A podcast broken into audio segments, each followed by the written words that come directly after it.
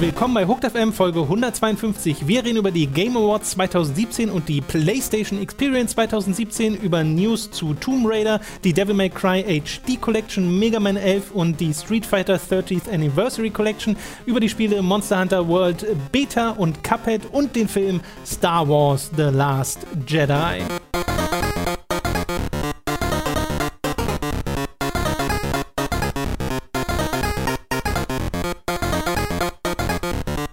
Wir begrüßen euch bei einer weiteren Folge Hooked FM. Ich bin Tom und bei mir sitzt der Robin. Hallo. Und Tom, wir- mir ist kalt. Tom, Ja, mir ist irgendwas kalt. anderes sagst, mir ist kalt. Okay, wir müssen, okay, Robin hat den Kommunikationsbedarf. Wir müssen direkt euch Ah. mal mitteilen, dass wir in einem nicht beheizten Büro Schon sitzen. wieder. Déjà weil- vu. Genau, alle Jahre wieder versagt die Heizung. Ja, ist wie das, der, der Song, man kennt ihn. Das Alle berühmte Weihnachtsgedicht.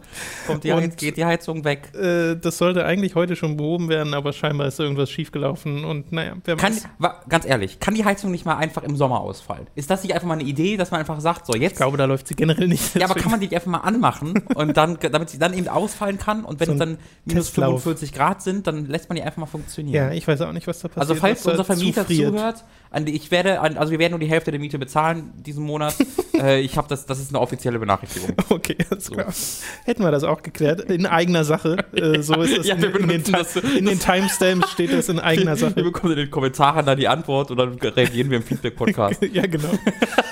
Wir haben einen sehr langen Podcast vor uns, potenziell, denn es gibt haufenweise Oh. News, denn das ist in gut, weil ich der, so viel Zeit habe. in der letzten in der letzten Woche sind ja ein paar Sachen passiert. Es sind zum einen die Game Awards 2017 äh, haben stattgefunden und es gab die PlayStation Experience und auch abseits dessen gab es noch mal ein paar News, die ganz interessant sind. Bevor wir allerdings damit loslegen, gibt es noch zwei äh, kleine Infos sozusagen. Zum einen äh, der letzte Hooked on Topic Podcast, das haben wir da nicht gesagt, aber wir sagen es jetzt nochmal, äh, war der letzte für dieses Jahr. Ach ja, richtig. Äh, weil äh, du bist ja dann auch weg ab nächster Woche äh, Yes. im Urlaub und äh, dann sind ja die Weihnachtstage und sowas. Und die nächste, nächste Woche Montag, Hooked FM, wird der letzte reguläre Hooked FM Podcast sein für dieses Jahr. genau. Danach gibt es aber noch, denn das ist ja Tradition bei uns, einen sehr langen, ausführlichen Jahresrückblicks-Podcast. Den zeichnen wir planmäßig diese Woche auf. Und äh, auf den könnt ihr euch dann freuen. Der kommt dann wahrscheinlich um die Weihnachtstage rum. Mhm. Kann euch da keinen genauen Tag sagen, aber das seht ihr ja dann. Und unser, ähm, unsere Videos dazu, die finden traditionell ja immer im nächsten Jahr erst statt. Genau. Genau, Also deswegen. da solltet ihr nicht dauert dann vor ein dem bisschen. Januar damit rechnen. Und dazu genau. noch das Zweite. Wir wollen auch dieses Jahr, also nächstes Jahr für das Jahr 2017, wieder ähm, so eine Liste mit euren Spielen des Jahres machen. Äh, da wird es dann innerhalb der nächsten Woche, das werde ich dann nächste Woche im Podcast auch nochmal sagen, ein Thread geben im Forum, wie das auch schon im letzten Jahr der Fall war. Und da könnt ihr dann euren Vote geben für eure Spiele des Jahres, die wir dann in eine Liste packen und uns dann nochmal Gäste einladen, um vom Greenscreen darüber zu quatschen, so dass wir wieder unsere Spiele des Jahres haben, aber auch eure Spiele des Jahres bei uns stattfinden. Genau, also es wird im Großen und Ganzen so genauso funktionieren wie letztes Jahr auch, weil es hat Genau. so funktioniert. Genau, genau, genau. Alles klar. Dann können wir jetzt anfangen mit den News, mit den Game Awards 2017, die ich tatsächlich live verfolgt habe. Äh, die Tom gingen ja. die Game Awards. von zwei- Tom die Game Awards. nee, fuck, fuck, yeah! Dazu kommen wir noch. Ich nee, ich lass möchte, dich jetzt nicht ausreden. ich möchte allerdings erst mit den tatsächlichen News anfangen, statt mit irgendwelchen Rants von äh, Spielerentwicklern. News. Denn die Game Awards sind direkt eingestiegen mit einem sehr, sehr interessanten Teaser, in dem nur die Worte Shadows Die Twice zu lesen waren und äh, natürlich das Firmenlogo From Software. Und was man dort gesehen hat, war im Wesentlichen nur einfach so eine Spindel, äh, eine Knochenspindel mit einem blutgetränkten Faden, im Hintergrund so alte äh, japanische Schriftzeichen und das war's so ziemlich, plus halt dieser, dieser kurze Satz. Und man rätselt momentan, was From Software davor haben. Was mir am meisten dabei aufgefallen ist, ist, dass äh, From Software immer noch nicht ihr Logo mal erneuert haben. Das ist immer noch einfach nur From Software ausgeschrieben, so gefühlt Open Sons in Bold. Ja. Äh, und das war's. Und dann haben sie auch äh, Shadows Dead Twice einfach so in weiß da stehen. Was übrigens bei Bayonetta auch der Fall war. Das machen japanische Spiele gerne, dass sie das so früh irgendwie ankündigen, dass es halt noch nicht so wirklich ein Logo gibt. Und dann schreiben sie einfach so ganz, ganz schnell irgendwie in einem, in einem Standard-Typeface einfach den Titel rein. Das finde ich immer ein bisschen weird. Äh, ist eine andere Geschichte. 30, 30 Sekunden oder so ging der Teaser, wenn überhaupt. Genau, Ey, genau. Fast noch kürzer. Es gibt bereits irgendwie so ein 12-Minuten-Video von Vati Vidya darüber. Selbstverständlich. Ähm, Nicht nur von Vati, es gibt Von- schon ganz viele Videos. Ja, ja, es gibt bestimmt doch schon zwei Stunden Lore-Videos über diese, über, über diese Armbrust.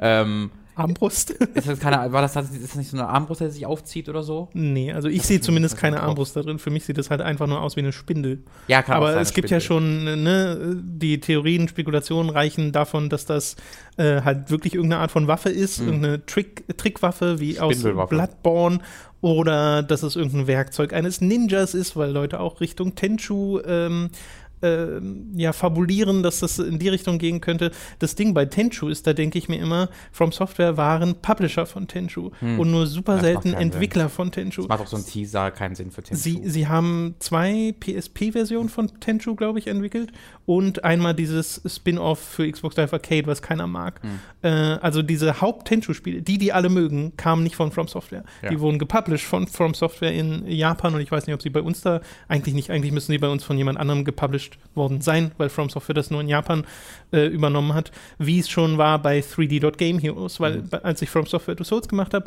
immer mal wieder kam die Frage, hey, mach doch mal 3D.Game Heroes. Kommt aber nicht von denen, wurde Mhm. nur gepublished von denen, kommt eigentlich von Atlas. Äh, deswegen hm, ist äh, dahingehend ein bisschen schwierig. Ich könnte mir trotzdem vorstellen, dass sie ein Tenchu-Spiel machen, weil die Lizenz haben sie, glaube ich. Mhm.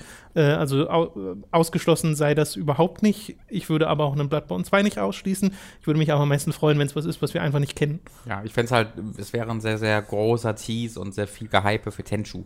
Ähm, jetzt nicht, weil ich es nicht mögen würde oder so, einfach weil ich glaube, dass es nicht die ähm, industrieweite Relevanz hat, äh, um Mhm. so eine Art des Teasens zu, zu äh, irgendwie äh, zu, zu äh, argumentieren dafür. Die andere, es sei denn, die sagen sich halt, ist halt fucking From Software. Ähm, ab jetzt ist alles, was wir machen, Ja. diesen Tease wert. Ja, ja. Vielleicht ist es ja auch äh, irgendein Mac-Spiel, wer weiß. Vielleicht gibt es ja Spiele. Was für ein Spiel? Mac. Vielleicht gibt es ja, ist das jetzt ja. Mac. Vielleicht war das ja ein Mac-Spiel. Man weiß es nicht. Du meinst das Betriebssystem? Also den Ein PC? M-E-C-H. M-E-C-H? Ein Mac? Mac? Mac-Spiel. Achso, oh, sorry. Ich stand gerade voll auf dem Schlauch. das war gerade sehr schön so. Ich mal, wirklich- ich hab's mal wirken lassen. Wirklich voll auf dem Schlauch. Ein, äh, ja, genau. Ein mittelalterliches Ja, das wäre doch schön. Wo Gothic-Mac-Spiel. du dann irgendwie deine eigenen, ähm, eigenen äh, Macs halt bauen musst, indem du eine Spindel benutzt. Und dann kannst du den halt Es- so Mäntel. Es gibt Macs ja mit schon, Mänteln. Gibt es schon Macs mit Mänteln? Kurz andere Frage. doch garantiert schon irgendwo. Oh, Walter, wie das ist Aber bestimmt nur im Allein die. Vorstellung finde ich gerade schon so geil. Empfehlt mir mal ein paar Anime mit Max mit Mänteln. bitte. Max mit Mäntel. Ich, gu- ich guck mal auf das klingt Tag. irgendwie wie ein gutes Videoformat. Max mit Max mit Mäntel. Triple M. Es gibt ja schon Leute, die sagen auch, dass man einen Kunai in dieser Spindel erkennt, äh, dieses, diese japanischen kleinen Wurfmesser. Mhm. Äh, und ich sehe das tatsächlich auch, wenn man so sagt, hier in der Mitte, das ist ein Kunai, was da so einge, eingebaut ist. Viele sagen, das ist einfach nur ein Stück Metall da Mhm. drin. Kann auch sein, keine Ahnung. Äh, bei so einem kleinen Teaser kann man halt nicht anders als spekulieren. Und Shadows Die Twice ist auch so ein Satz, der passt zu Bloodborne, der passt zu Tenchu, der passt zu Shadow Tower, aber auch nur wegen Shadow und der passt Shadows zu of the Damned. wenn man will, jedem zweiten Spiel, was From Software irgendwie mal berührt haben. Und das ähm, fällt mir da sehr schwer, irgendwie was Eindeutiges zu finden, auf das ich jetzt spekulieren kann. Weil, äh, ich meine, Leute sagen, es sieht so sehr nach Bloodborne aus. Ja, das stimmt. Also, äh, sie würden aktiv fehlleiten, wenn das was anderes ist. Aber weißt du, was auch sehr nach Bloodborne aussah? Dark Souls 3. Ist, ist auch da Aber ist das wurde ja nicht groß geteased. Nee, nee, aber das sieht ja trotzdem, also wenn du nicht weißt, dass es Dark Souls ist und du manchmal Screenshots von Bloodborne, äh, von Dark Souls Das 3 stimmt. siehst, kannst du denken und Das dass es halt Bloodborne ist. Ich kann mir halt vorstellen, dass es einfach Art Direction und Engine ist eine Ja. Kombination aus beidem. Die gleiche Team, die äh, daran arbeiten und dann sieht es halt ähnlich aus. Ähm, ich, sie können recht wenig falsch machen bei mir. Also ich würde mich über Bloodborne sehr freuen, obwohl ich halt äh, jedes Mal sage, ich brauche diese Spiele nicht mehr und dann bekomme ich sie und finde sie geil. Also was soll man machen? Ich würde mich darüber freuen. Ja, Dark Souls 3 hat ja bei dir mehr funktioniert als bei mir. Ja, du das hat ja so ein bisschen rekindelt. da auch Also schon dachtest, okay, Ach, Kindle, das get it? Ah, das war keine Absicht. Äh, genau, da hätte ich ja gar nicht mehr erwartet, dass das noch funktioniert. Äh, und dann hat es ja voll funktioniert, deswegen bin ich jetzt irgendwie dann doch wieder dabei. Ich freue mich aber auch sehr, wenn sie was ganz anderes machen, auch wenn ich da jetzt halt nicht weiß. Da, da fehlt mir dann halt, also wenn sie jetzt halt ein Bloodborne 2 machen, ist bin das Vertrauen da. Wenn sie irgendwas anderes machen, ist das Vertrauen nicht da, weil ich, also From Software hat halt noch nichts so wirklich Geiles gemacht, außer die Souls-Reihe. Die haben äh, natürlich viele coole Sachen gemacht, aber halt nie was in auch einer Ansatzweise in diese Art der äh, spielmechanischen, nicht Perfektion, aber Exzellenz ging. Ähm, würde ich jetzt zumindest behaupten, würdest du mir da widersprechen? Mm, Nee, ich glaube nicht. Also bei den Armored Core Spielen gibt es sicherlich Leute, die so richtig tief drinstecken, Mhm. die sagen würden, das ist total super, was äh, hier spielmechanisch auch passiert. Äh, das Gefühl hatte ich nicht. Äh, und ich habe ja jetzt einige Spiele von ihnen gespielt und ich würde auch sagen, keins davon ist wirklich kommt nah an die, wie du schon sagst, Exzellenz von Ja. den Soulspawn-Titeln. Da haben sie wirklich das gefunden, was sie machen wollten. Genau. Äh, ich glaube, sowas wie Kingsfield ist für das, was es ist, genau das, was es sein will. Mhm. Äh, auch wenn es halt so langsam ist und nicht annähernd so massenkompatibel. Ähm, das ist dann vielleicht der andere Punkt, weißt du? Ob sie Ja. wieder was machen, was dann auch wirklich den Anklang findet. Genau, das muss man dann gucken. Da, also wie gesagt, das, der einzige Unterschied wäre das Vertrauen, dass ich da reinsetze, instantly. Aber freuen würde ich mich Ja, so oder so. ja, ja.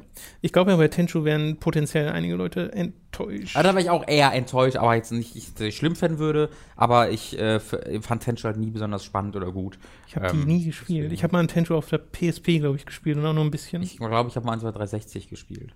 Ich glaube, es gab mal eins auf der 360. Oder auf der Wii. Wii auf der Wii gab es auf jeden Fall eins. Gab es die eins auch auf der 360? Auf der 360 glaube ich nur dieses Xbox Live Arcade Ding, was Nee, gar kein das so auf- ein dann, dann auf Stealth-Spiel ist. Ja. Äh, wie dem auch sei, äh, es soll innerhalb der nächsten zwölf Monate etwas Neues geben. Laut äh, PR-Mensch von From Da Software. bin ich ja, dann, also das ist ja ein guter Zeitraum. Ja, dachte ich mir auch so, oh Gott.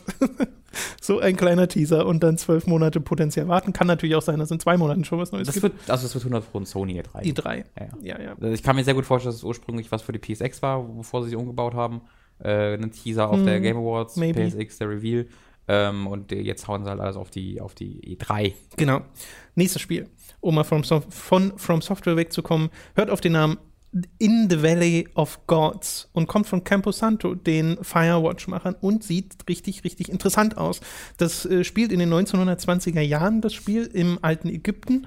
Äh, also du, du durchstreifst die Ruinen des alten Ägypten und äh, spielst eine Forscherin namens Rashida, die Regisseurin äh, auch gleichzeitig ist, Filmemacherin und so ein bisschen ähm, durch irgendein vergangenes Ereignis beschämt oder sonst irgendwas, laut, äh, laut der Beschreibung von Camposanto, die jetzt mit ihrer alten Kollegin oder Kollegin, weiß ich gar nicht, äh, Zora wieder zusammenarbeiten muss, nachdem sie geschworen hat, das nie wieder zu machen. Das heißt, auch da hast du sofort wieder irgendwie eine vergangene Beziehung, die da zusammenspielt. Ich glaube, im äh, Trailer waren zwei Frauen. großes, ich glaube auch, es sind zwei Frauen, ne? äh, ein großes Element sein wird.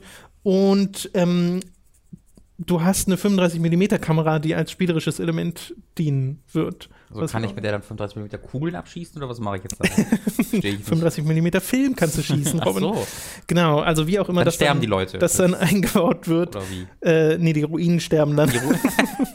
Nein, es muss doch. Ich, ich habe äh, den Trailer habe ich bei äh, unter anderem, glaube ich, Waypoint gesehen. Oh, ich weiß gar nicht wo. Irgendjemand hat, diese, hat auf diesen Trailer geguckt Ja. und dann so ganze Zeit gedacht, jetzt gleich kommt die Mumie rausgesprungen. Ach so. Und dann auch am Ende, wo sie ähm, so einen so ein, so ein Shot einfach macht mit ihrer Kamera, wo die so von der aufgehenden Sonne, die sich in so einem, ich glaube, es ist irgendwie so eine, so eine Stierstatue. Äh, zumindest, oder eine, irgendeine Art der behörnten Statue, äh, wo sie so drauf filmen, wo er so gesagt, oh da, da, da, da, wo er so ganz dachte, okay, jetzt gleich wird das zu einem echten Wesen.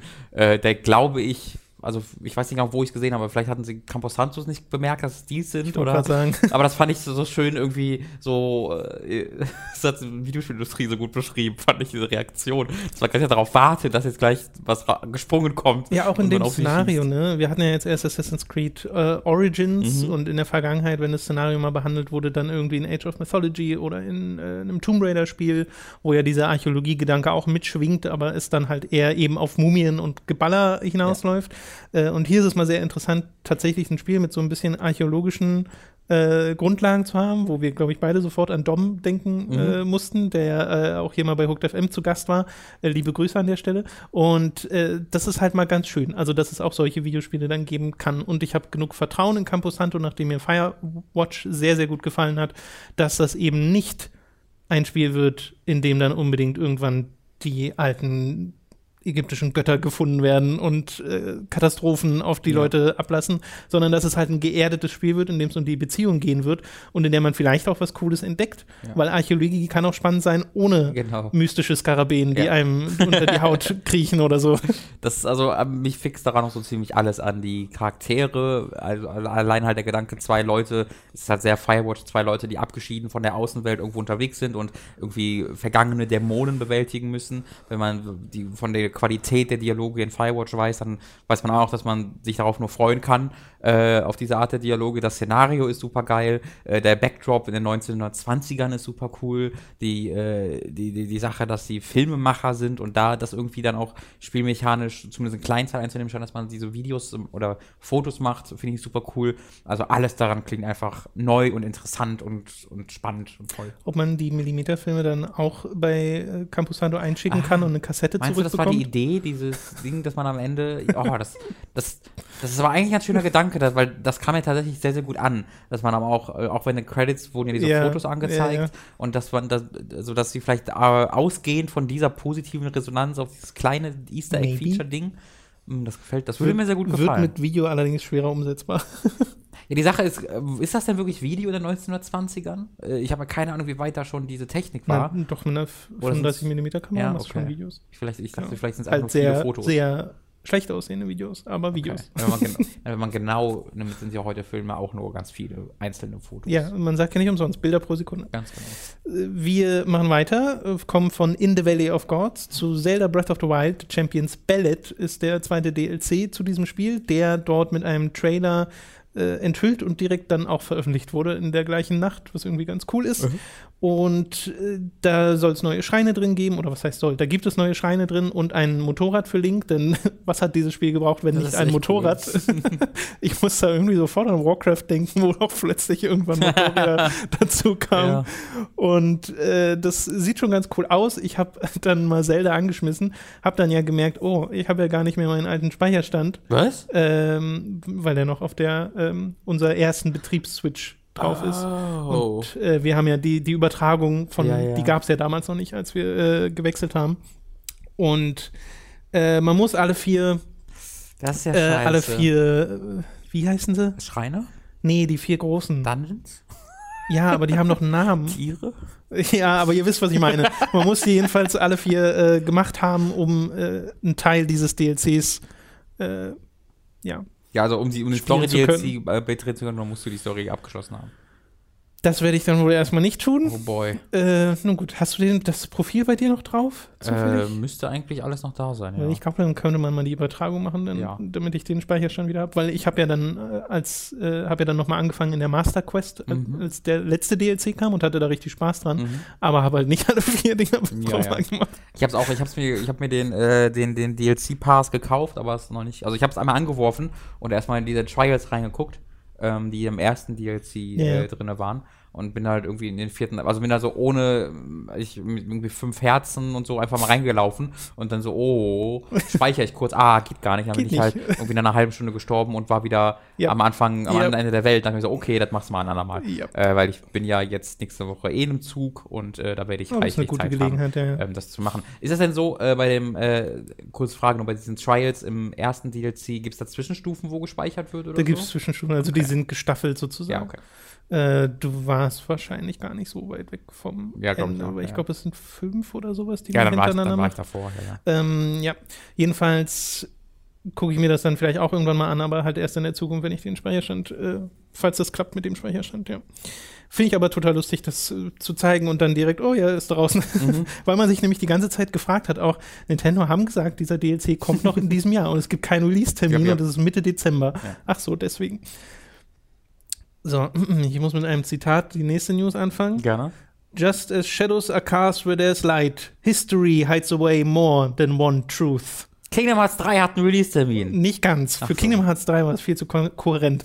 Soul, Soul Calibur 6 wurde angekündigt, wo ich äh, ein bisschen leicht ausgetickt bin, denn damit habe ich irgendwie nicht gerechnet, obwohl das, glaube ich, auch mal in der Gerüchteküche war vor war ja sogar, also ein paar Wochen. Wir haben, genau, ich, äh, wir haben schon mal drüber geredet. Ja. Äh, aber irgendwie bei den Game Awards hat es mich dann doch sehr, Okay. sehr überrascht, dass dann plötzlich äh, ja Harada von Tekken auf der Bühne stand mit seinem Kollegen, dessen Name mir leider gerade entfällt, äh, der eben bei Soul Calibur auch äh, in der Vergangenheit tätig war und jetzt an Tekken mitgewerkelt hat und jetzt Soul Calibur 6 enthüllt hat, das auf der Unreal Engine 4 basieren soll, das zu den äh, für die, die es interessiert, zu den Story-Ereignissen von Teil 1 zurückkehrt, äh, falls man Soul Calibur wegen der Story spielen möchte. Und man hat eben schon Gameplay gesehen, sowohl in diesem Ankündigungstrailer, es gibt aber auch parallel so ein 10 Minuten Gameplay-Video, äh, wo von der PlayStation Experience was, glaube ich, äh, wo der Entwickler auch nochmal ein paar Sachen zum Spiel erklärt. Da sieht man Mitsurugi gegen Sophia kämpfen, was ja zwei Klassiker dieser äh, Spielereihe sind. Äh, man sieht wieder, wie Guard Breaks und sowas eingesetzt werden. Das äh, sind auch so ein paar Standards dieser Reihe. Und es gibt neue Mechaniken, unter anderem eine, die den wunderschönen Namen Edge Reversal trägt. Ich bleibe immer noch bei Kingdom Hearts. Ich glaube, das ist alles fake. Edge Reversal, das klingt wirklich nach einer Kingdom Hearts Mechanik. Äh, und das ist im Wesentlichen sowas wie die Slow-Mo-Mechanik bei Tekken.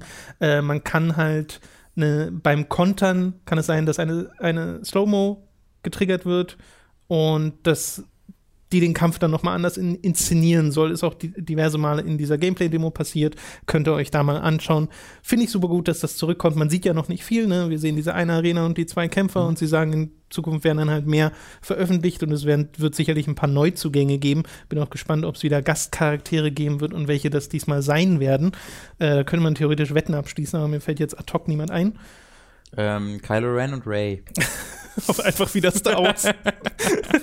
Weiß ich nicht, das passt doch gerade super gut. Und Disney, also ganz ehrlich, die sind auf Cornflakes und Tassen und, und Rasierern, ja, äh, ja. auf Rasierern, ja. Äh, ich habe letztens Grafikkarten im Star Wars, die, wirklich, so, äh, da sind Grafikkarten mit so übelstem Design im Star Wars-Stil, die in deinem PC sind. Das Was ich- bringt denn das? Das habe ich aber generell noch nie verstanden, warum Ja, Grafikkarten so. Aber manche Leute haben ja so einen offenen, äh, so ein Glas-Ding bei ihrem Rechner und der steht Ach dann so. auf dem Ja, bei mir ist der, Schreibtisch. wenn ich jetzt bedenke, bei mir ist der auf der einen Seite immer offen, einfach weil die Kabel sonst, also äh, es ist halt nicht so Okay. richtig gut.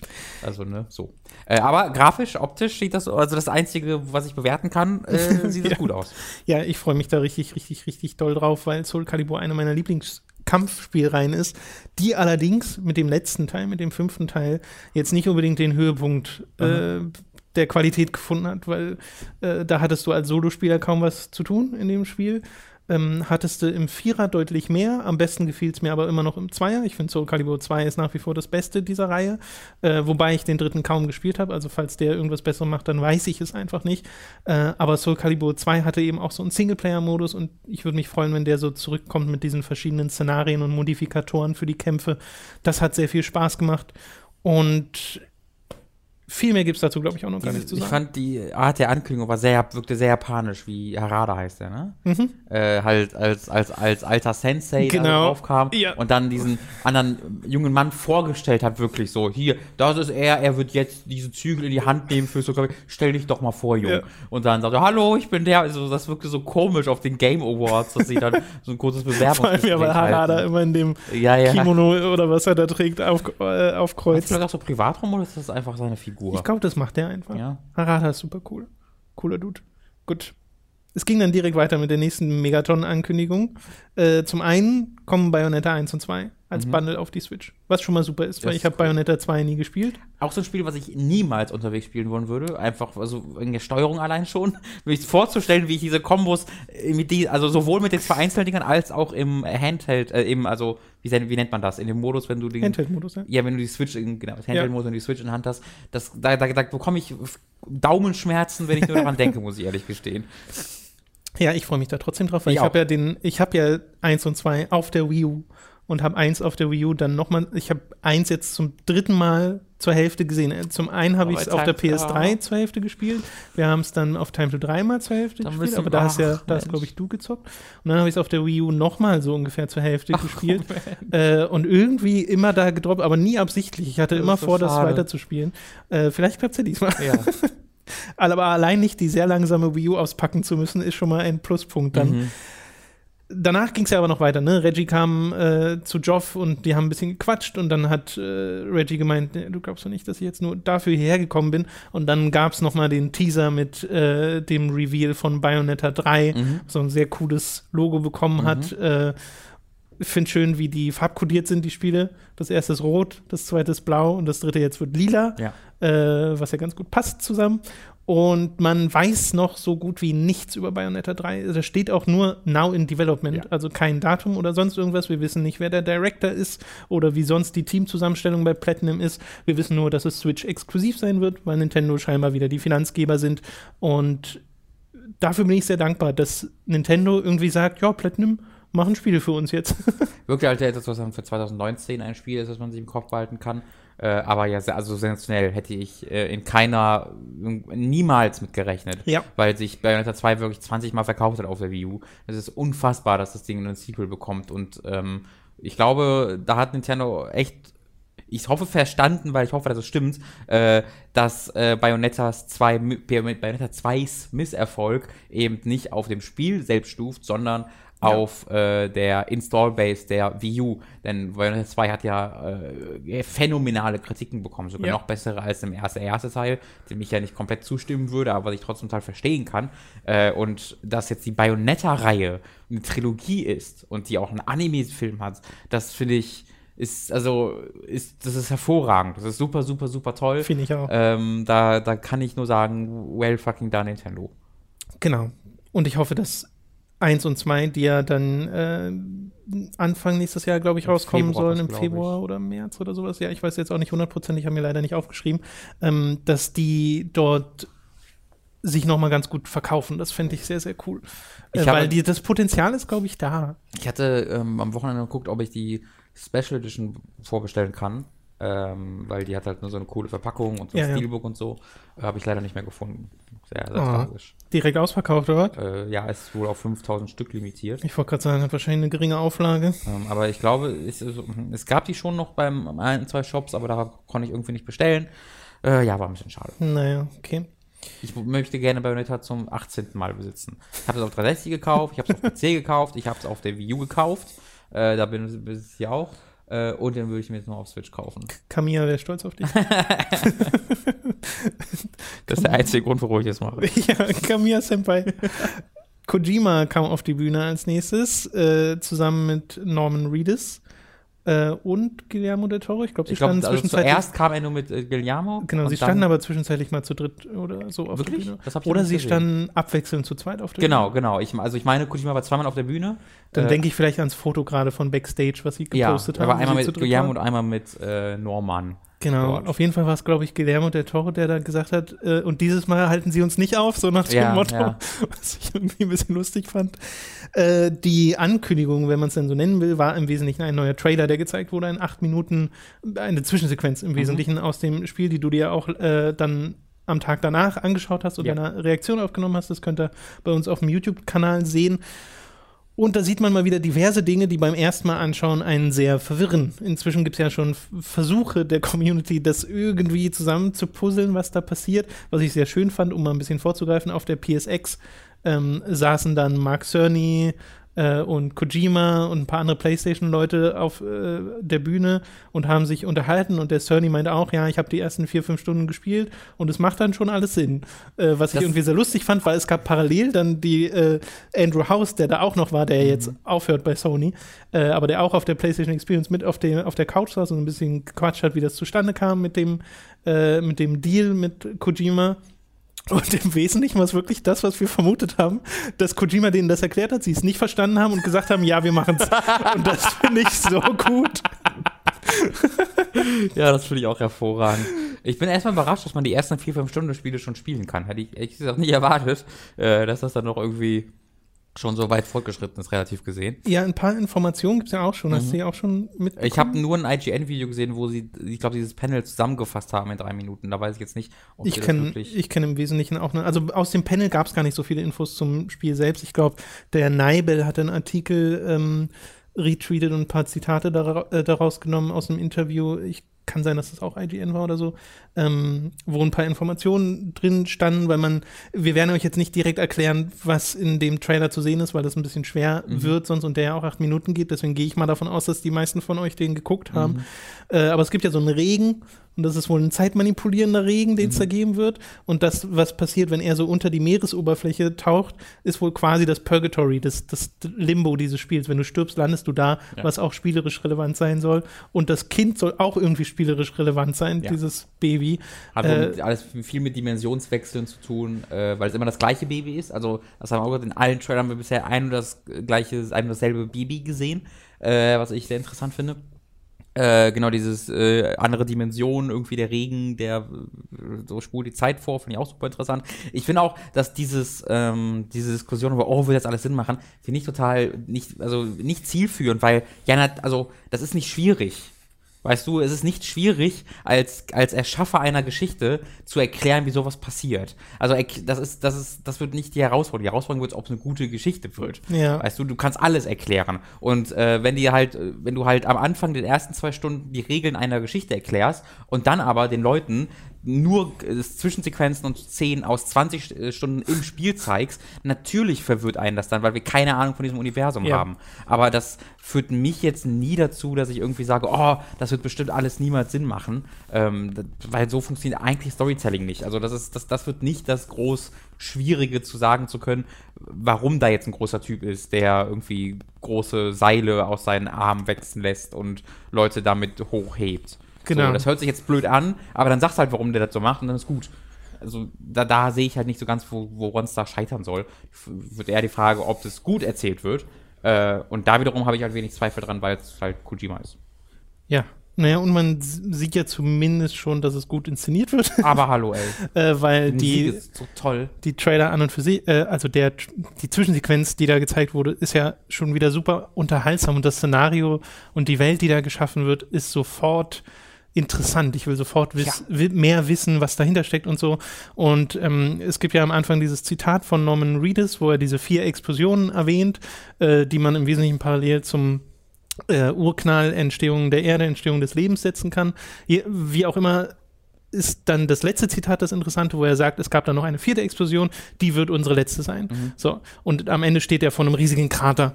Also vielleicht hat das dann irgendeinen Zusammenhang oder das meint nochmal eine Explosion einfach nur im metaphorischen Sinne. Auf jeden Fall scheint ja irgendwie eine Art von Wesen oder Entität auf unsere Erde gekommen zu sein, die äh, sehr tentakelig ist. Super. Man sieht ja auch diesen einen Shot, den finde ich super, wo er so anfängt unter Wasser zu Ja. gehen und man sieht dieses Wesen einfach nur über, über die Wasseroberfläche rüber, genau, und das sieht einfach nur aus wie so ein Eldritch Horror äh, Wesen und dieser, dieser riesige Mensch, der äh, über den Leuten türmt, der keinen Kopf hat, sondern einfach nur so ein Geflubbel Mhm. äh, und auch so eine riesige Nabelschnur aus dem Bauch rauskommt. Ich finde das super geil, wie du am Anfang nur hörst, Death Stranding, was heißt das denn? Und dann sind es halt Leichen, die große Strands haben. Also das ist halt einfach, das, diese, die Erklärung dieses Titels ist, die- dass sie so literal ist, das finde ich so lustig irgendwie, das wirkt so japanisch, dass jemand so einen englischen Nonsensbegriff sich kreiert und den dann einfach eins zu eins genauso präsentiert. Ja, genau. toll. Äh, War übrigens, also diese Zwischensequenz findet am Ende des Prologs des Spiels statt, hat uns ja auch gesagt. Wir kommen äh, zum nächsten Spiel namens Witchfire, das einen sehr interessanten Trailer hatte, in dem es nämlich so getan hat, als wäre es ein Narrative-Spiel im Wesentlichen. Also du hast so in der Ego-Perspektive gesehen, wie äh, eine Kirche gezeigt wurde und so eine Art Friedhof und es sah alles sehr schick aus. Und dann kam irgendwann der Weg, also das stand dann auch da von den Machern von ähm, The Vanishing of Ethan Carter und dazu hast du halt diese sehr ruhigen Bilder gesehen.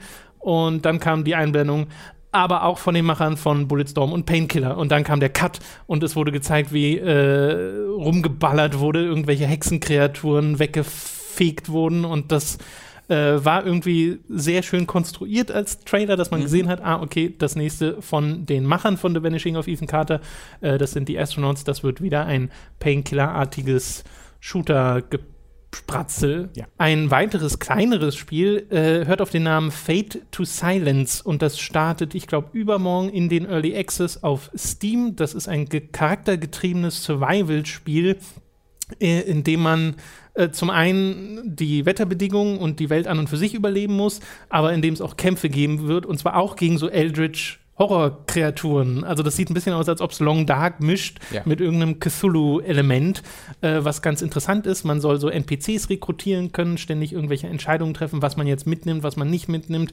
äh, je nachdem, was man braucht zum Überleben. Äh, und man kann Wolfsschlitten fahren, ein ganz großer Pluspunkt, weil mir fallen nicht so viele Spiele ein, in denen man Wolfsschlitten fahren kann. Ich weiß nicht, wie es dir ging, aber ich habe mir beim, als der Trailer lief, gedacht so, boah, das sieht aus wie so ein richtiges THQ Nordic Spiel. Und dann am Ende so kam dann das THQ Nordic Logo und dann so, ah, das ist aber, Ja, so, so mit Tier, ne? ja, ja, es, also es sieht halt, halt alles nicht besonders gut aus, grafisch. Ähm, äh, und es ist dann halt so ein, offensichtlich ja so ein Survival Early Access Ding. Äh, deswegen bin ich da sowieso raus. Äh, aber Ja, hey, ich, noch- ich noch nicht so hoffe, es ganz, weil ich finde ehrlich gesagt, dass mit den mit den Monstern und wie sie diesem Szenario so einen kleinen Twist geben und dass sie sagen, dass es charaktergetrieben sein wird, da wäre ich zumindest so, dass ich sage, okay, dann will ich es mir schon mal anschauen. Weil wenn es jetzt straight up einfach nur Survival-Spiel gewesen wäre, Mhm. weißt du, Long Dark einfach nochmal, dann würde ich mir halt denken, ja, nee, dann, dann das brauche ich nicht. Das gibt's schon so oft. Ja. Äh, und äh, The Long Dark mag ich ja sehr gern, aber äh, da dann nochmal so einen Twist für dieses Szenario zu haben, hätte ich jetzt nichts dagegen. Aber kann man sich ja in zwei Tagen selbst von überzeugen. So, jetzt können wir zum, äh, zum Josef Fares kommen mit seinem Fuck die Oscars äh, Monolog, wo er ein paar Minuten einfach mal von der Leber weggequatscht hat, äh, der eigentlich nur so ein bisschen A Way nicht, Out von seiner Leber noch da übrig war. A Way Out promoten sollte, das am 23. März erscheinen soll. Da gab es auch einen Trailer zu, über den redet nur keiner, denn jeder redet über das, was er so gesagt hat, Mhm. nämlich vor allem Fuck die Oscars und ähm, dass er auch irgendwie meinte, dass sein Spiel und äh, seine Erfahrungen mit EA, äh, dass da nichts von diesem EA-Scheiß mit drin war und so, keine Mi Microtransactions oder sonst irgendwas. AAA-Spiele mache, ich bleib immer real. So nach dem Motto ist da ganz viel passiert. Ja, es ist so, ähm, also meine Position zu, zu, diesem, zu diesem Rant, den er da abgelassen hat, als ich das live geschaut habe, war das sehr unterhaltsam. Ja. Äh, und inzwischen ist es mir ehrlich gesagt sehr egal und ich frage mich auch, inwiefern das aktives, bewusstes Marketing ist oder einfach nur der Typ, weil es ja vorher dieses geleakte Dokument gab. Also das war keine Absicht von EA, hundertprozentig nicht. kann, kann ich mir auch nicht in der Form vorstellen. Äh, Du hast ja auch gesehen, Aber- also Joff war pisst, der wird nie wieder eingeladen werden zu etwas, was der macht. ja, naja, weil es ihm halt Zeit gekostet hat. Ne? Das ist ja, halt weil es auch so respektlos von ihm war, wie er mit ihm Ja, umgegangen eben. ist, wie er mit den anderen Und Leuten deswegen hat es ja Zeit ist. gekostet, äh, weil es halt eine geplante Veranstaltung ist, in der bestimmte Zeitslots eingehalten werden müssen. Und er hat sich halt in den Vordergrund gedrängt und Joff hat ihn ja dann zum Schluss auch so abgeschnitten und gesagt, hey, jetzt geht's Ja, hier ja. zum Trailer und dann ging es zum Trailer. Ist das Internet aber ein bisschen gespalten drüber. Also es gibt viele Leute, die äh, feiern den Typen total, äh, die bezeichnen das als leidenschaftlich und dann gibt es äh, genauso viele Leute, die sagen, nee, das ist einfach nur kindisch und äh, wie du schon sagst, respektlos. Äh, kann ich total verstehen, weil es ist ja respektlos. Es ist ja einfach respektlos, Ja. was er da gemacht hat. Ja. Aber der Punkt, weshalb es viele Leute mögen, ist, glaube ich, auch, dass es respektlos ist. Ja, also ich bin da, ich, also ich habe mich beim Angucken, äh, sch- schäme ich mich immer extrem fremd, wenn ich das sehe. Ähm, und äh, ich, also ich finde es übelst billig und scheiße. Äh, sowohl wie er halt, ähm, ich glaube, der Kili sagt ihm irgendwie dreimal, ey, wir haben keine Zeit, wir müssen weitergehen. Hey, das ist gerade mein Spot im, im, im, irgendwie im Spotlight. Äh, gib mir doch mal kurz meine Zeit. Äh, und er sagt ja auch nichts. Er sagt ja nichts, während er da oben ist. Er kündigt nichts an, er redet nicht über sein Spiel, sondern dieses Fuck die Oscars, was, warum? Die Oscars haben nichts hiermit zu tun. Sie sind eine, eine, eine, Veranstaltung, die in vielen Bereichen besser ist als die Game Awards. War was? Warum jetzt Fuck Oscars? Das ist halt so ein, so ein richtig, ek- so ein richtig, nicht ekliges, aber so ein richtiges, langweiliges, yeah, wir, die Gamer machen das richtig, scheiß auf die anderen Medien. Äh, das finde ich kacke. Und wie er dann wirklich äh, fünf Minuten lang einfach nur rambelt darüber, wie er true ist und äh, wie er immer true sein wird und sein Spiel glaubt er dran äh, und einfach nichts dabei aussagt, außer wie geil er ist. Äh, also äh, fand ich übel zum Kotzen. Fand ich wirklich übel zum Kotzen äh, und hat mir, also, boah, nee. Das, also, Leidenschaft finde ich ja cool und ich finde auch immer cool, wenn, wenn, wenn Entwickler äh, einfach reden können, ohne immer sofort angegangen zu werden. Ähm, aber wenn, da, wenn das ausgenutzt wird von Leuten, um einfach mal selbst ihre fünf Minuten Fame zu nutzen, um einfach mal allen zu erklären, wie geil sie sind, äh, also, nee, das, das brauche ich nicht. Ich, ich glaube, das ist, also wenn ich den Typ privat treffen würde, aber auf einer Party, äh, dann ist er bestimmt genauso drauf. Ich würde den, ich, das, äh, Leute, die so drauf sind, da kann ich nichts mit anfangen. Ich glaube, es kommt auch sehr stark darauf an, was er gesagt hat. Ne? Zum einen ist es natürlich die Sache, dass er da Zeit klaut und äh, aktiv die Veranstaltung unterbricht, ähm, was allerdings publicity-mäßig den Game Awards, glaube ich, auch jetzt nicht so schlecht tut, weil das ist etwas, worüber jeder gerade redet. Aber wenn er was anderes gesagt hätte, was von Bedeutung gesagt hätte, Ja, was über Fuck die Oscars hinausgeht und irgendwie dann halt auch von Herzen kommt oder so, dann wäre es, glaube ich, nochmal was ganz anderes gewesen. Äh, so wirkt es halt tatsächlich einfach sehr kindisch. Er hat nur über sich selbst, er hat nie über sein Team gesprochen, über irgendwas, er hat immer nur über sich gesprochen. Ja. My Ideas, ich mach das. Ähm, und äh, ja, das. Bei mir ist es halt auch so, weißt du, ich, ich tue das auch einerseits ab als kindisch, andererseits fand ich es aber wirklich unterhaltsam. Mhm. Äh, aber ja, also kann ich total verstehen, dass man da sagt, nee, das, das, das ist einfach scheiße. Äh, den Tweet hast du ja sicherlich auch gesehen, der so ein bisschen rumgegangen ist. Mhm. Äh, dieses, oh, ich wundere mich, welch sanfte Seele das wunderschöne Tales of Two äh, Sons gemacht. Oh, warte. Ja, ja, ja, ja, das ist tatsächlich so. Das, das ist ein bisschen weird. Was ist da denn passiert? Aber ich glaube, es kann halt einfach gut sein, dass er hart auch betrunken war. Das ist halt, vielleicht ist das einfach der Möglich, Grund. Weil möglich, man da weiß man nicht, ob das der Akzent ist oder ob das geslurrte äh, Sprache ist, weil er betrunken ist. Das ist nicht so einfach zu sagen. Yes. Zu Dreams gab es einen neuen Trailer. Dreams äh, ist überhaupt jetzt mal wieder ein bisschen aufgetaucht, vor allem dann auch auf der PlayStation Experience. Auf, der, auf den Game Awards hat man nämlich nicht so viel gesehen, außer diesem neuen Trailer. Man weiß, dass es 2018 kommen soll. Und es gibt halt jetzt diverse Berichte, die von diesen Demos äh, ähm, berichten, die auf der PlayStation Experience gezeigt wurden, wo nochmal wirklich gesagt wird, du kannst hier nicht nur deine eigenen 3D-Modelle machen, du kannst deine eigene Musik kombinieren, du kannst deine eigenen Stimmen mit reinbringen, du kannst die Animationen äh, selbst bestimmen, die deine Charaktere oder was auch immer du erstellen willst, haben sollen. Und trotzdem gibt es aber auch, wie es ja schon in Little Big Planet der Fall war, ähm, eine Kampagne, die du spielen kannst. Also es ist auch einfach ein normales Spiel, wenn du es jetzt kaufst. Äh, plus halt die ganzen Sachen, die von den Leuten hochgeladen werden. Es wird auch eine Share-Funktion geben, um einfach nur zum Beispiel Videos äh, zu posten. Also man könnte auch einfach das Ding nur nutzen, um kleine Filmchen zu erstellen oder sowas. Und Dies ist mein Film namens Penis. Penis, Penis, Penis, Penis, Penis. So, Dafür- habe ich, glaube ich, 50% des Contents kurz zusammengefasst. ja gut, das gab es ja bei Little Big Planet auch, aber wurde Ja. sehr gut rausgefiltert. Ja, also dem bist du als Spieler so ziemlich nie aktiv begegnet. Äh, ich glaube, da haben sie schon Systeme, die äh, das zu verhindern Das ist mein wissen. Film Renes. Renes, Renes, Renes, Renes. Und äh, laut den Berichten ist es auch so, dass es zumindest so aussieht, als ob es schnell von der Hand geht, wie das dann im eigenen, wenn man den Controller in der Hand äh, hat, wie das dann im eigenen, äh, in der eigenen Erfahrung sein wird. Das lässt sich ein bisschen schwer sagen, weil Little Big Planet war schon ziemlich komplex und hat sich jetzt nicht unbedingt intuitiv gesteuert. Vielleicht um so ganz simple Sachen zu machen, wie irgendwelche Plattformen. Aber wenn du ein bisschen komplexeres Level machen wolltest, musstest du schon wirklich klotzen. Äh, also da äh, hat es definitiv eine ziemlich steile Lernkurve.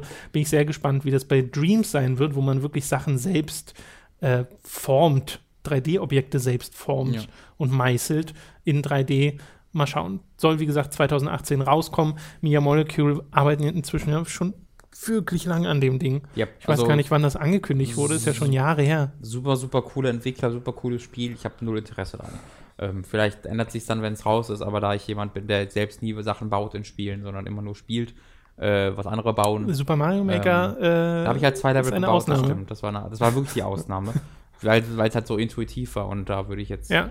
also das ist, glaube ich, schon was anderes als mach mal irgendwas. Ja, allein schon, weil es dreidimensional ist und Ja. so. Wobei es ja den, im Trailer siehst du ja schon wieder, was es alles sein kann. Mhm. Also da reicht es von Plattformer zu Rennspiel zu Ego-Perspektiven-Kram und äh, sonst irgendwas. Das äh, wird da wahrscheinlich wieder sehr wenige Grenzen kennen.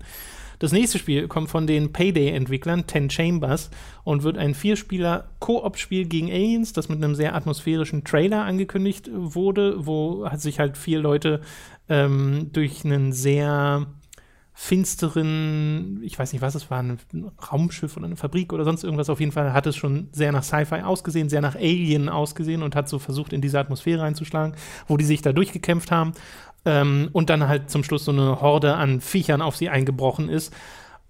Das hört auf den sehr ähm, edlen Namen GTFO. Das steht für? Get the fuck out. Ja. Passt so gar nicht zum Trailer. Der Trailer Nee, ist halt überhaupt so nicht. Total Also- atmosphärisch und ruhig. Ja. Und dann so, yeah, GTFO. Das klingt wie so ein Spiel von, weiß nicht, 2007 oder so. Ja, von Saints Row DLC. Es ist, passt nicht so, passt, passt nicht zum Trailer, weil der da- der sah ganz cool aus. Also ich bin jetzt nicht so leidenschaftlich. Der sah halt, da haben halt vier Leute auf Aliens geschossen und das sah nett aus. Ähm, Werde ich wahrscheinlich nicht spielen. die, die machen halt ihr Ding. Also bei Payday war ich auch bisher nie drin und ich glaube auch, das wird mich nicht wirklich ähm, vom Ofen vorlocken, aber äh, ich finde schön, dass die einfach jetzt sagen, okay, wir haben genug von diesem, diesem Räuber-Szenario, dem Heist-Szenario, lass mal Aliens machen. Wobei es, glaube ich, nicht das Kompetitive ist, weil bei Starbreeze ah, ist Starbreeze, ne? Oder Nee. sind es nur die Publisher? Ten Chambers, das Ah. ist der Entwickler. Äh, okay, weil das, genau, es sind ja nur zehn Leute, die an dem Spiel arbeiten. Äh, nicht mal ganz. Also oder es so? gab, ein, ich glaube, das hat Joff auch direkt gefragt. Ihr seid doch zu zehn, deswegen heißt es Ten Chambers und Mhm. ursprünglich ist es auch so, aber ich glaube, momentan sind sie nur zu acht oder zu neun. Okay. Also ja, ein sehr kleines Team, was daran äh, werkelt. Weiterhin gab es einen neuen Metro Exodus Trailer, in dem nochmal stand, Herbst 2018 soll Release sein von diesem Spiel. Das sieht nach wie vor sehr gut aus. Ich Ja. glaube, da freuen wir uns sehr drauf, aber Ja. es gibt halt wenig Neues, über das man dazu jetzt reden kann. Und das war es so ziemlich mit den Game Awards. Ich glaube, das waren die großen News, wenn ich jetzt nichts Großes vergessen habe. Bei der War ja schon ein bisschen was. war schon ein bisschen was, ja. Also es war, hat sich wirklich angefühlt, als wäre es so eine kleine E3 gewesen Mhm. mit Soul Calibur, mit dem From Software Teaser, mit dem Death Stranding Trailer. Da gab es sehr viel äh, aufregenden Kram dazwischen und äh, natürlich auch noch Awards, aber wir müssen ja nicht jedes Jahr thematisieren, dass die immer mehr in den Hintergrund rücken. Mhm. Äh, wobei ich an und für sich die Präsentation mit dem Live-Orchester und so, das war schon cool, aber sie wirkten trotzdem wie die Beilage zu den Ankündigungen. Ja, es gab halt so. wieder nicht die Szenen, andersrum. Es gab halt wieder die Szenen, wo irgendwie dann Geoff Keighley auf der Bühne steht und vier Awards Genau, nacheinander genau, verteilt, ohne genau. dass man die Entwickler oder die Gewinner sieht. Und das ist halt äh, ein bisschen lame. Ich bin sehr froh, dass äh, Hellblade und Wolfenstein Dinge, Dinge gewonnen haben. Hätte ich Mhm. nicht, also äh, dieses Jahr war ich wirklich voll dabei bei den, bei den jeweiligen äh, Gewinnern. Das war eine schöne Abwechslung.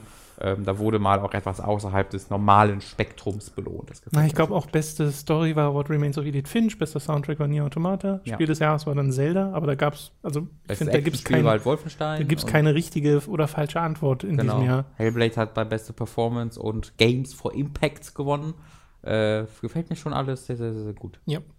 Äh, ist halt eher die Präsentation, an der man sich inzwischen noch stößt, ne? Ja. Gut, bei der PlayStation Experience, da können wir ein bisschen schnell durchgehen durch die Ankündigungen, zumindest durch die meisten, weil viel auch VR-Kram war und äh, Ja, der ist in Trailern, kommt ma- nie so gut rüber wie äh, in Persona. Äh, da wurden so Sachen angekündigt wie Firewall, was so ein 4 gegen 4 Spiel, E- Ego-Perspektive-Spiel ist in VR. The Last Guardian kriegt eine VR-Erfahrung. Jupiter und Mars ist ein VR-Spiel mit Dolph äh, Delfinen, wo viele Leute erstmal dachten, hä, Echo the Dolphin? Mhm. Äh, so ein Quatsch. Ähm, dann gab es noch neue Trailer zu Blaze Blue Cross Tag Battle, das 2018 erscheinen soll. Ähm, zu Monster Hunter World wurde nochmal ein Trailer gezeigt mit äh, so einer kleinen Mega Man-Figur, was nachher auch nochmal Kontext bekommt. Äh, bei Death Stranding wurde der gleiche Trailer gezeigt nochmal, aber dann gab es halt noch die Diskussion, die wir vorhin schon mal angesprochen haben, wo auch übrigens nochmal gesagt wird, dass es in Echtzeit lief das auf einer PlayStation 4 Pro. Die haben Pro gesagt. Mhm, Also ja, wer weiß, wie es auf einer normalen PlayStation läuft oder aussieht. Da musst du bei all, absolut allem davon ausgehen, was du heutzutage auf Konsolen siehst. Ist Das tatsächlich ist so. immer die Pro- und X-Variante, 100%. Genau, genau. Äh, das coolste oder eines der coolsten Spiele, die gezeigt wurden auf der PlayStation Experience, war ein Spiel namens Donut County. Oh ja, holy Äh, moly. das ist ein Spiel, also erstmal hat das einen super Trailer. Der Bester ist, Trailer. der ist sehr, sehr unterhaltsam. Äh, und das ist ein Spiel, in dem du so Löcher unter allem Möglichen entstehen lässt, wo die dann runterfallen und du sie so sammelst. Das hat für mich so voll den Katamari-Vibe Genau, das ist, glaube ich, auch der beste Vergleich, weil wenn man das nur so erklärt, hat man gar kein Bild dazu. Ja, ja. Das ist wirklich Katamari, auch der Grafikstil ist gar nicht so unähnlich. Äh, nur man Ja, ist sehr halt, simpel, ne? Genau, man ist halt kein größer werdender Ball, sondern ist man ein, ein größer werdendes Loch, das man über den Boden äh, Ja. zieht. Und ähm, von dem kurzen Trailer aus sieht man halt, dass es da so dann auch äh, halt einen Puzzle-Aspekt gibt, wo du dann irgendwie ähm, in diesem äh, kurzen Trailer verschluckt etwa einen Ofen, dadurch brennt das Loch und dann fährst du mit diesem Loch unter einen Heißluftballon und durch die heiße Luft wird dieser Heißluftballon dann äh, betrieben. Und äh, das wird ja alles von äh, zwei, äh, was erklärt sie nochmal? Ins Dachse? Ähm, nee, es sind Waschbären. Waschbär, genau, Dankeschön. Äh, wird, wird er von einem Papa-Waschbär erklärt, der halt das spielt, während sein Kind Waschbär daneben ist und irgendwie auf dem Handy rumdrückt. Ja, ja. Und äh, dieser Trailer schafft es halt, der geht gar nicht lang, aber die Kombination aus Musik, Dialoge und Voice-Acting, äh, die drückt bei mir irgendwo so auf so einen Feng Shui-Punkt, der mich so beruhigt und glücklich macht. Das ist absolut unglaublich. Das habe ich selten erlebt bei irgendeinem so kurzen Video, dass ich einfach so, oh, boah, bin ich gerade happy. Ich fühle mich voll gut, wenn ich das gucke, weil das einfach so ein feel good Ding ist und diese beiden Raccoons, wie die da sitzen, sehen so, sehen so cool aus und ach, das ist alles, das ist, also da war ich sowas von dabei. Ja. Und guckt euch den unbedingt an, wenn ihr den äh, noch nicht gesehen habt. Donut County war es, ne? Genau, Donut County. Ja. Einfach mal nachschauen. Die, der God of War-Entwickler war ja auch mit auf der Bühne und da hatte ich gehofft, dass man ein bisschen was Neues zu sehen bekommt. Dem war leider nicht so. Mhm. Äh, wir haben nur die Information, die äh, neue, dass God of War so ein 20, 25-Stunden-Spiel wird nach der Aussage des Entwicklers. Was ich ganz interessant finde, weil man sieht ja schon, dass es äh, so ein bisschen was anderes sein soll und wahrscheinlich dann nicht mehr diese komplett durchinszenierte Erfahrung ist, weil das über 20 bis 25 Stunden zu halten, halte ich für schwierig.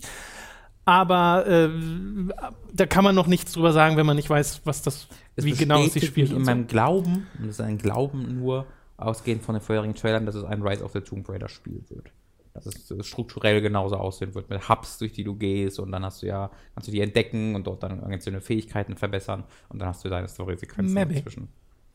Die letzte Ankündigung der PlayStation Experience war die Rückkehr einer alten Marke, nachdem Crash Bandicoot Remastered sehr gut funktioniert hat. Ähm, kommt jetzt Medieval zurück, wo ich nie weiß, wie ich das aussprechen soll. Ich sage immer Medieval, aber man kann, glaube ich, auch einfach nur Medieval Das ist, glaube ich, so sagen. ein Zwischending. Es ist weder das eine noch das andere, sondern es ist so ein komisches, weil ich habe auch schon öfter mal genauer hingehört und Amerikaner haben da so ein Zwischending für sich Medieval. gefunden. Als ob man das I dazwischen einfach zweimal sagt. Richtig, genau. Medieval. Nee, es ist nicht wirklich Medieval, das ist so deutlich. Es ist halt eher Medieval. Medieval. ähm, Finde ich aber auch äh, sehr, sehr cool. Da haben wir schon öfter mal drüber geredet. Äh, bei Time to 3 unter anderem. Äh, Genau, da haben wir es mal kurz gespielt. Voll das Kind, äh, Spiel, voll das Kind der Spielheit. Voll das Spiel der Kindheit. Und er hatte da immer sehr viel Freude mit. Ich weiß nicht, wie gut das heute noch funktioniert.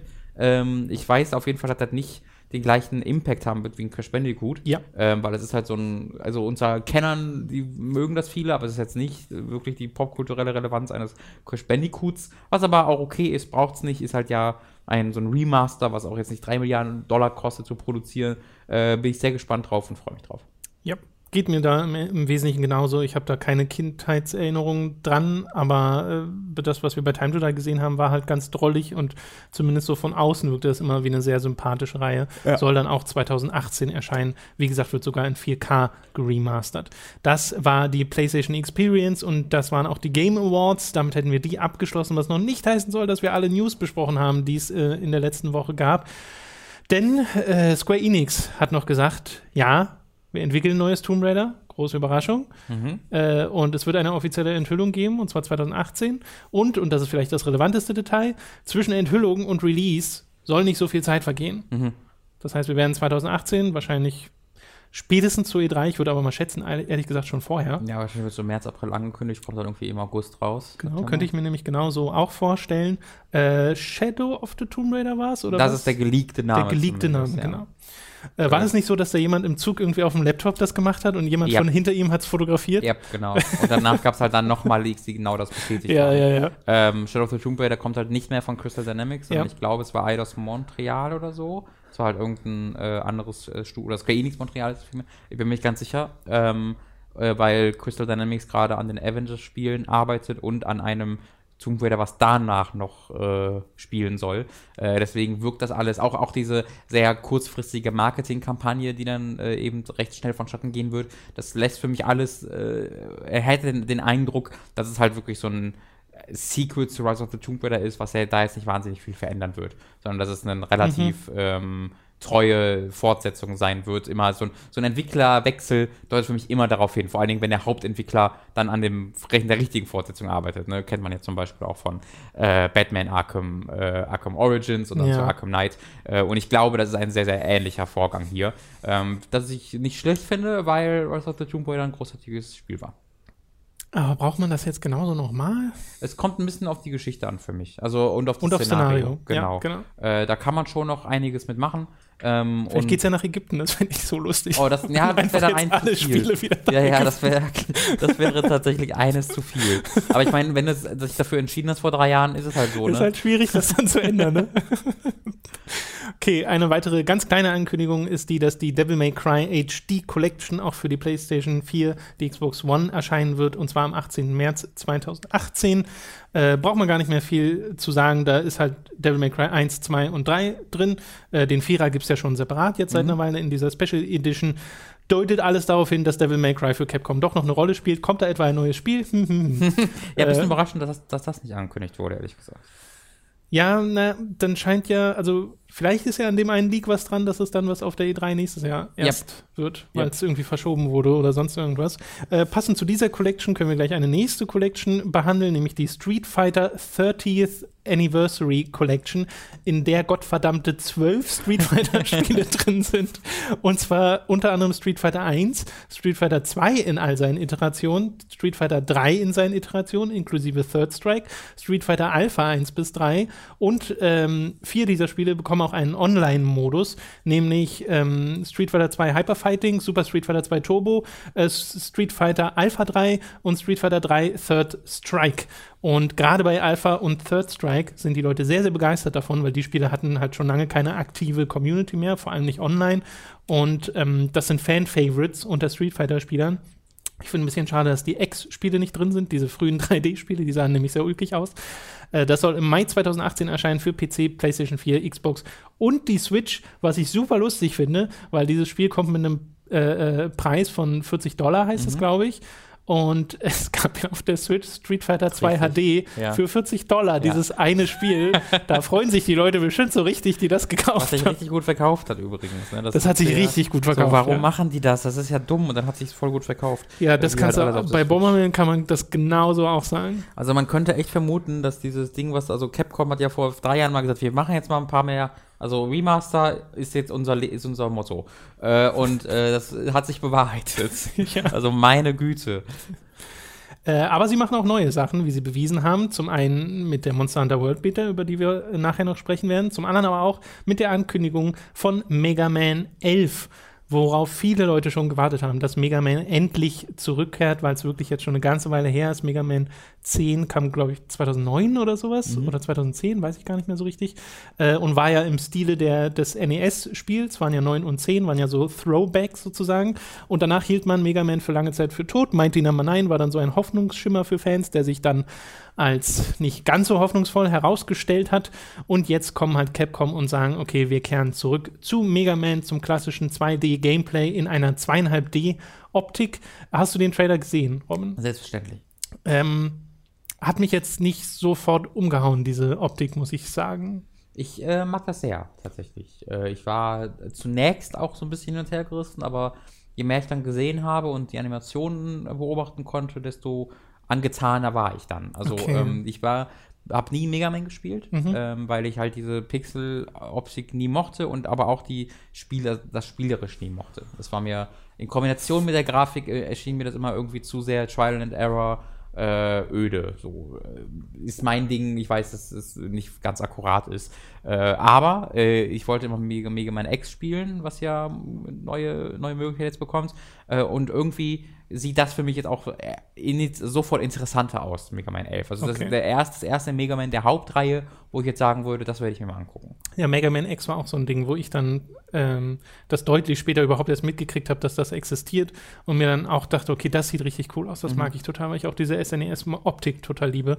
Ähm, äh, Mega Man 11 hat für mich halt so ein bisschen das Ding, dass ich jetzt auch nicht finde, dass es schlecht aussieht, aber es hat auch irgendwie nicht so wahnsinnig viel Persönlichkeit in seiner Optik. Am ehesten noch Ich in weiß, den, du in den meinst, ja. Gegnerdesigns und so, aber es wirkt irgendwie ein bisschen austauschbar. Es ist nicht hässlich oder sowas, aber wie gesagt, mir fehlt da irgendwie, irgendwie ein Twist in Ja, der Grafik. Es sieht sehr, sehr, sehr aus wie die ursprüngliche Planung, wie Mighty Number 9 aussehen sollte.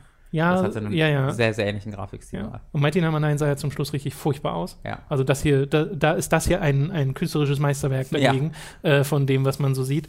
Aber äh, ich freue mich trotzdem für die Mega Man-Fans, dass sie das wieder zurückbekommen. Es wird ja den Slide-Move wieder geben, der äh, mit Mega Man 3 damals, glaube ich, eingeführt wurde und zwischendurch, glaube ich, auch mal wieder weg war in bestimmten Spielen.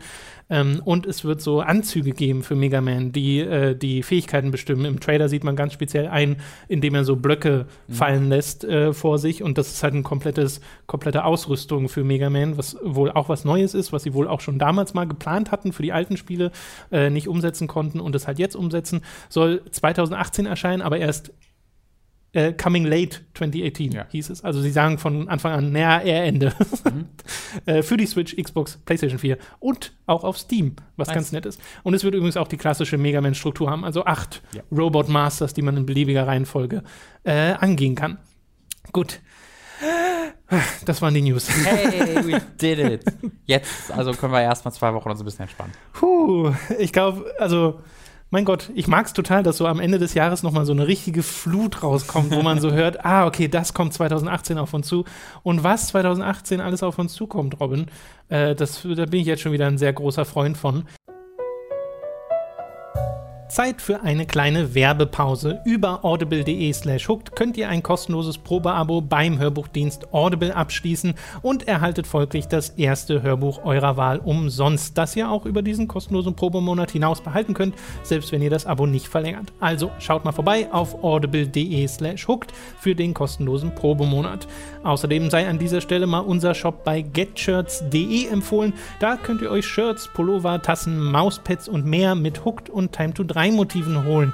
Mats als Naked Snake, Robin als Harry Potter oder mich umgeben von From Software Kreaturen gibt es da als Motive zusätzlich zu Ronin-Varianten von uns dreien oder einfach Logos von Hooked und Time to 3. Den Link findet ihr, wie alle Links hier übrigens, in der Beschreibung und auf unserer Website. Also schaut dort mal vorbei. Schließlich sei dann nochmal unser Amazon Affiliate Link erwähnt, über den ihr Spiele, Filme, Serien oder was ihr auch sonst gerade braucht bestellen könnt. Auch den findet ihr natürlich in der Beschreibung. Beschreibung.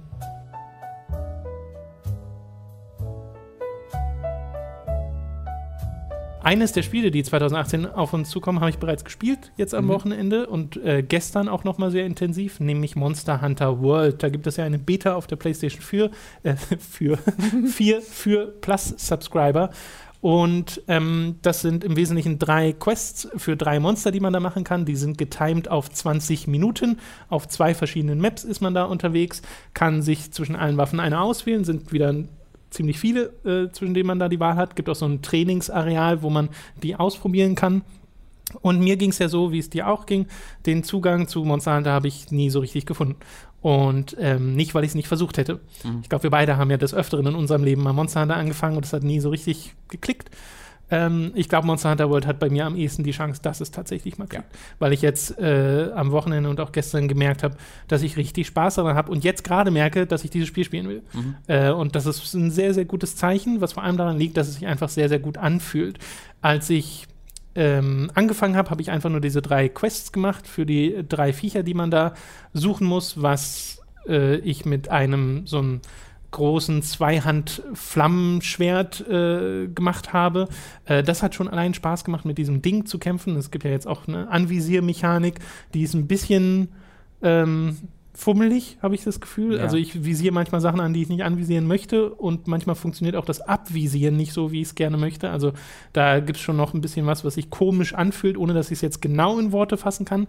Aber äh, diese drei Viecher habe ich trotzdem problemlos hinbekommen. Das Tracken funktioniert ja jetzt so über Fußspuren und sowas und dann kommen diese komischen grünen Partikel und die leiten dich zum, zu dem Viech hin im Wesentlichen. Das ist super simpel. Da sind ja auch nicht alle ein Freund von, mhm. weil es gerade so simpel ist, weil es auch also es ist sehr äh, aufdringlich fast die Art und Weise, wie es dir den Weg markiert. Ich mag, dass es mir den Weg in der Spielwelt markiert und nicht auf der Minimap oder sowas, dass ich die mhm. ganze Zeit in die linke untere Bildschirmecke gucke oder sowas.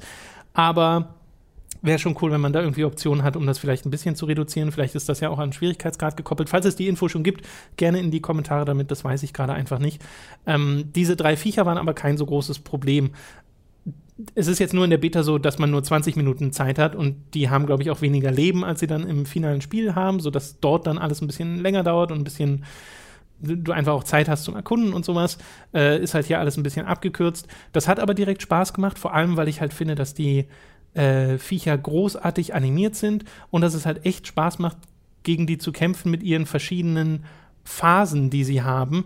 Äh, am besten gefiel es mir dann, als ich gestern einfach mal so in die Maps reingegangen bin, ohne die Quest zu machen, sondern einfach nur mir eine neue Waffe genommen habe. Mhm. Und zwar so eine Gläve, mit der man sich in die Luft katapultieren kann, in der Luft einen Dash-Move machen kann und von da dann wieder nach unten schlagen, äh, was sich super cool anfühlt, äh, wenn man das ein bisschen drauf hat.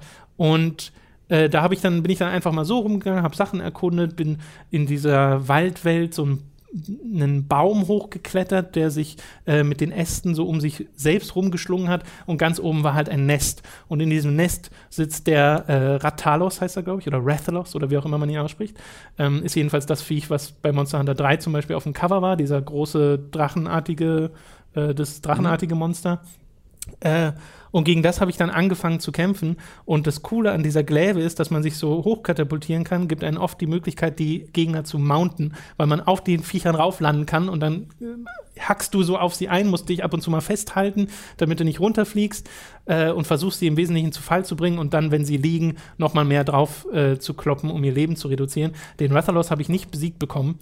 Äh, ich habe es irgendwie drei, vier Mal probiert, aber der ist einfach, es ist entweder immer die Zeit ausgelaufen oder ich bin immer wieder Okay, gestorben und bin ja. dann zum Camp äh, zurückgeschickt worden. Das hat irgendwie nicht so ganz äh, sollen sein, soll aber auch sehr schwer sein und ich bin ein Monster Hunter Noob, deswegen wundert mich das nicht, dass ich das nicht geschafft habe. Aber mein Gott hat das zu coolen Situationen geführt, weil äh, ganz oben ist es zum Beispiel so, dass du so eine Steinfelswand ähm, kaputt machst, beziehungsweise der Rathalos sie kaputt macht, wodurch dann so ein Wasserfall getriggert wird, der ihn aus seinem Nest rausspült. Dann springst du ihm hinterher und dein Charakter hat ja so einen Enterhaken, mit dem man sich dann kurz äh, bevor er aufprallt rettet.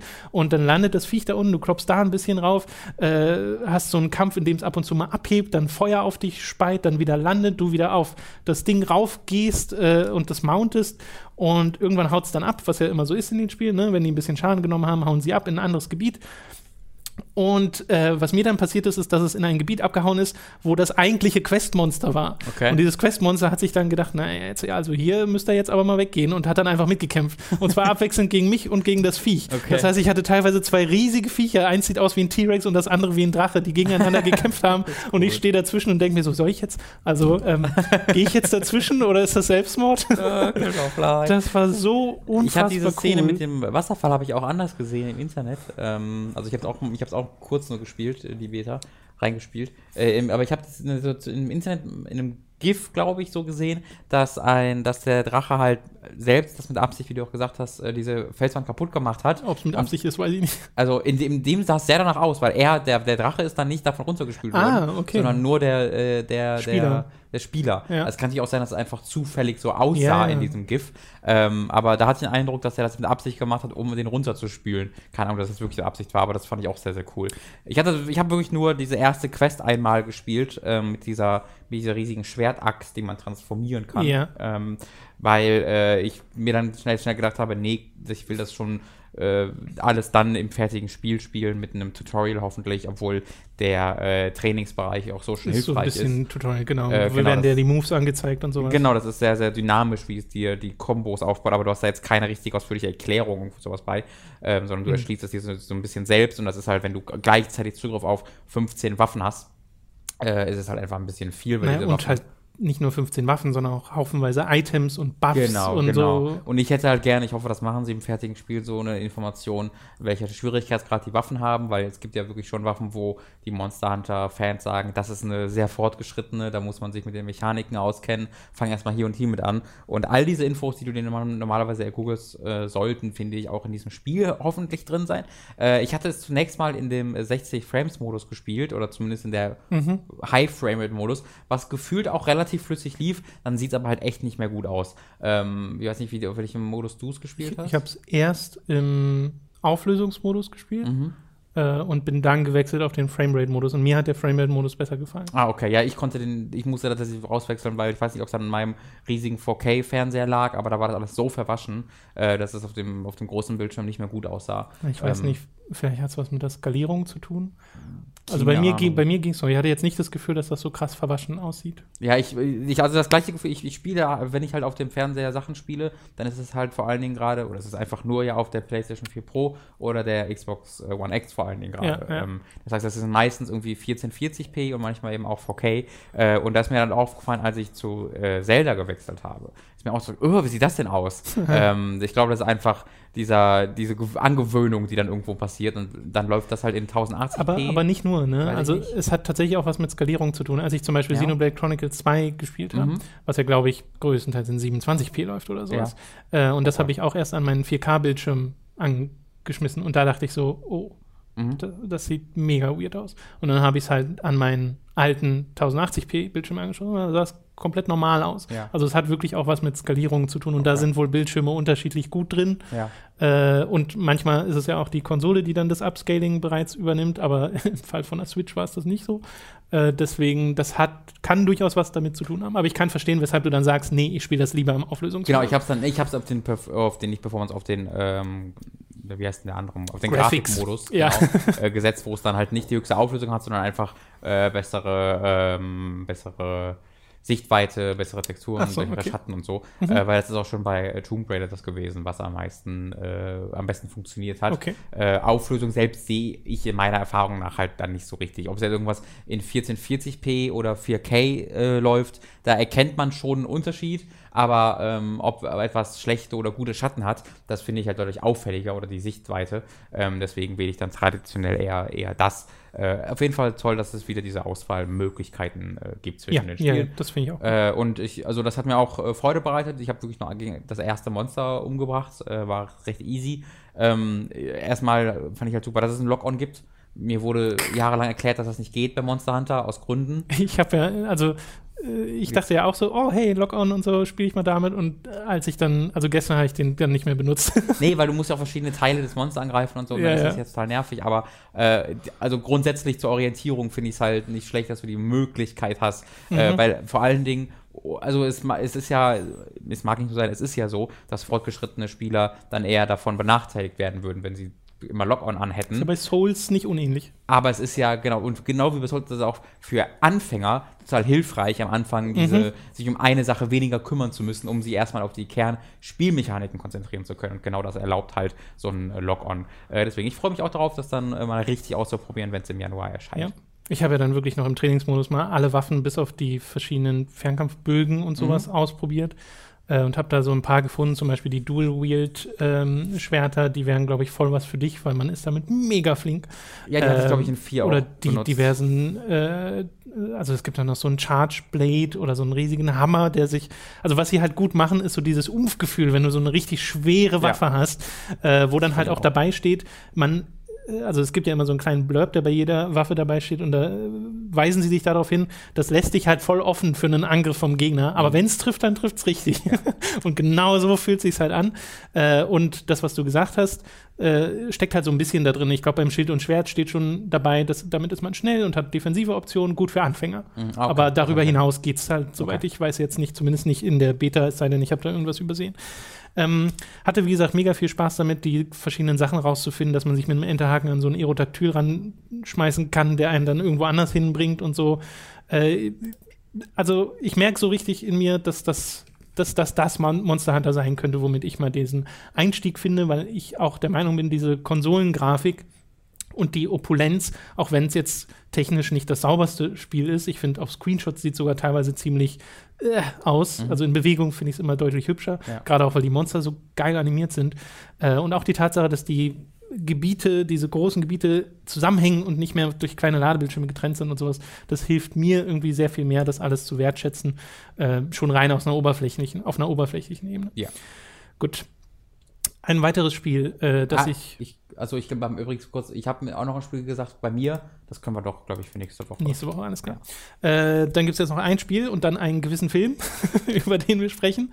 Äh, dü- dü- dü- genau, Star Trek. zum einen gibt es, äh, habe ich am Wochenende ein Spiel durchgespielt namens Cuphead, das ich jetzt endlich mal nachgeholt habe Mhm. äh, und auch wirklich, wirklich durchgespielt. Ähm, und bin ein. Also alles S-Ranks. Achso, nee, nicht so durchgespielt. äh, also ich habe es einmal normal durchgespielt.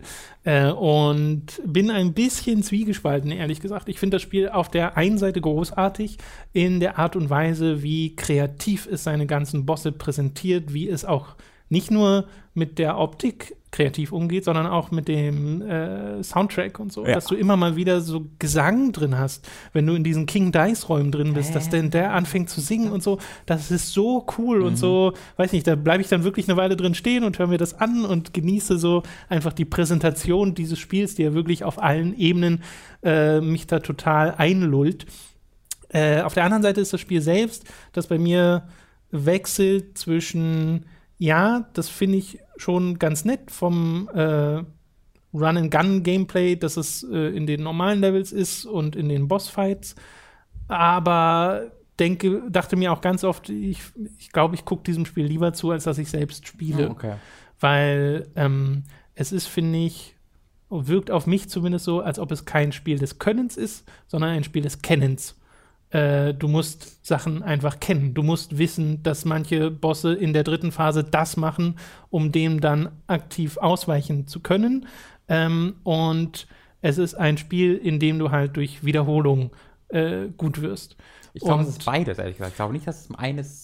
Also ist Es- auf jeden Fall das, was du beschreibst. es- du kannst im ersten Versuch die Monster, die, die Bosse nicht besiegen, das ist klar. Es schließt äh, natürlich nicht aus, dass es auch ein Spiel des Könnens ist, gerade wenn dann mal die Bullet-Hell-Passagen dazukommen und du durch die ausweichen musst und sowas. Aber ähm, irgendwie hat mich Cuphead auf eine Art und Weise immer mal wieder frustriert, die bei der ich das Gefühl hatte, das liegt außer meiner Hand. Ich habe das Gefühl, dass ganz oft äh, Angriffskombinationen, oder ganz oft ist vielleicht übertrieben, aber dass zumindest oft Angriffskombinationen stattfinden, aus denen es außer man hat die Reflexe von einem Leoparden, keine, keine Möglichkeit gibt, auszuweichen, ohne Schaden zu nehmen. Okay. Äh, und das hat mich an manchen Stellen extrem frustriert. Und trotzdem waren es für mich eher so random Run-and-Gun-Level in der Mitte oder äh, irgendwelche Bosse aus der Mitte, die mich am meisten frustriert haben.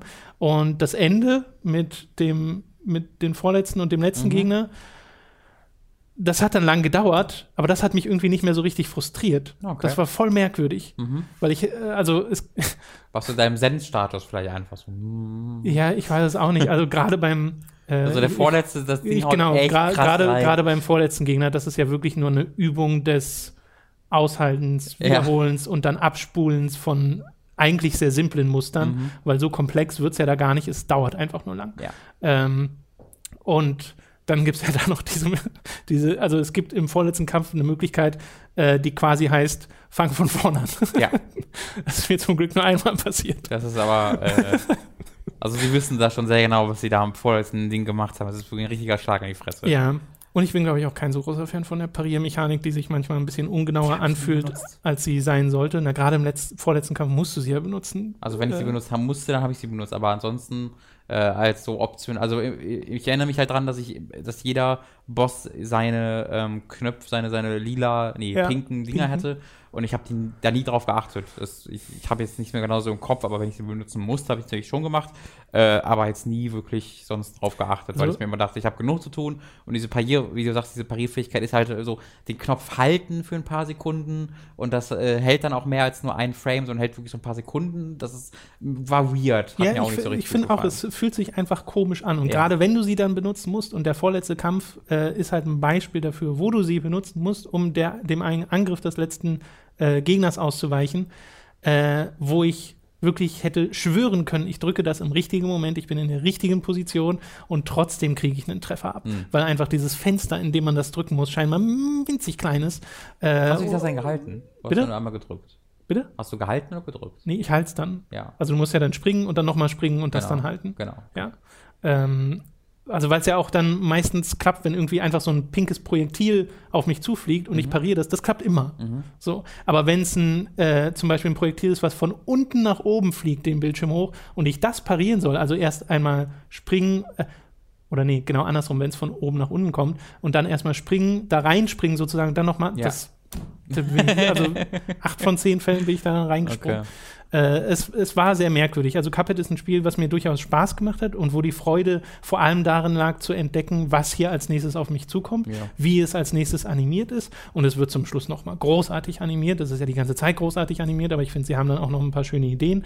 Äh, vor allem, also so, so zehrend der vorletzte Kampf auch sein kann. Visuelle Abwechslung ist da äh, die beste im ganzen Okay. Spiel, weil sie ja so viele Sachen da auf dich zuschmeißen.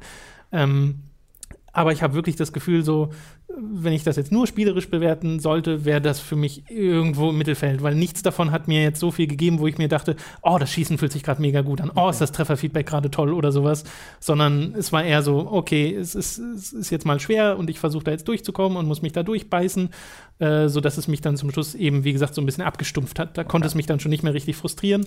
Das war dann nur noch so ein, okay, ich will jetzt sehen, wie es zu Ende geht und ich will es ja auch schaffen, also so ein bisschen der Ehrgeiz wurde da auch getriggert.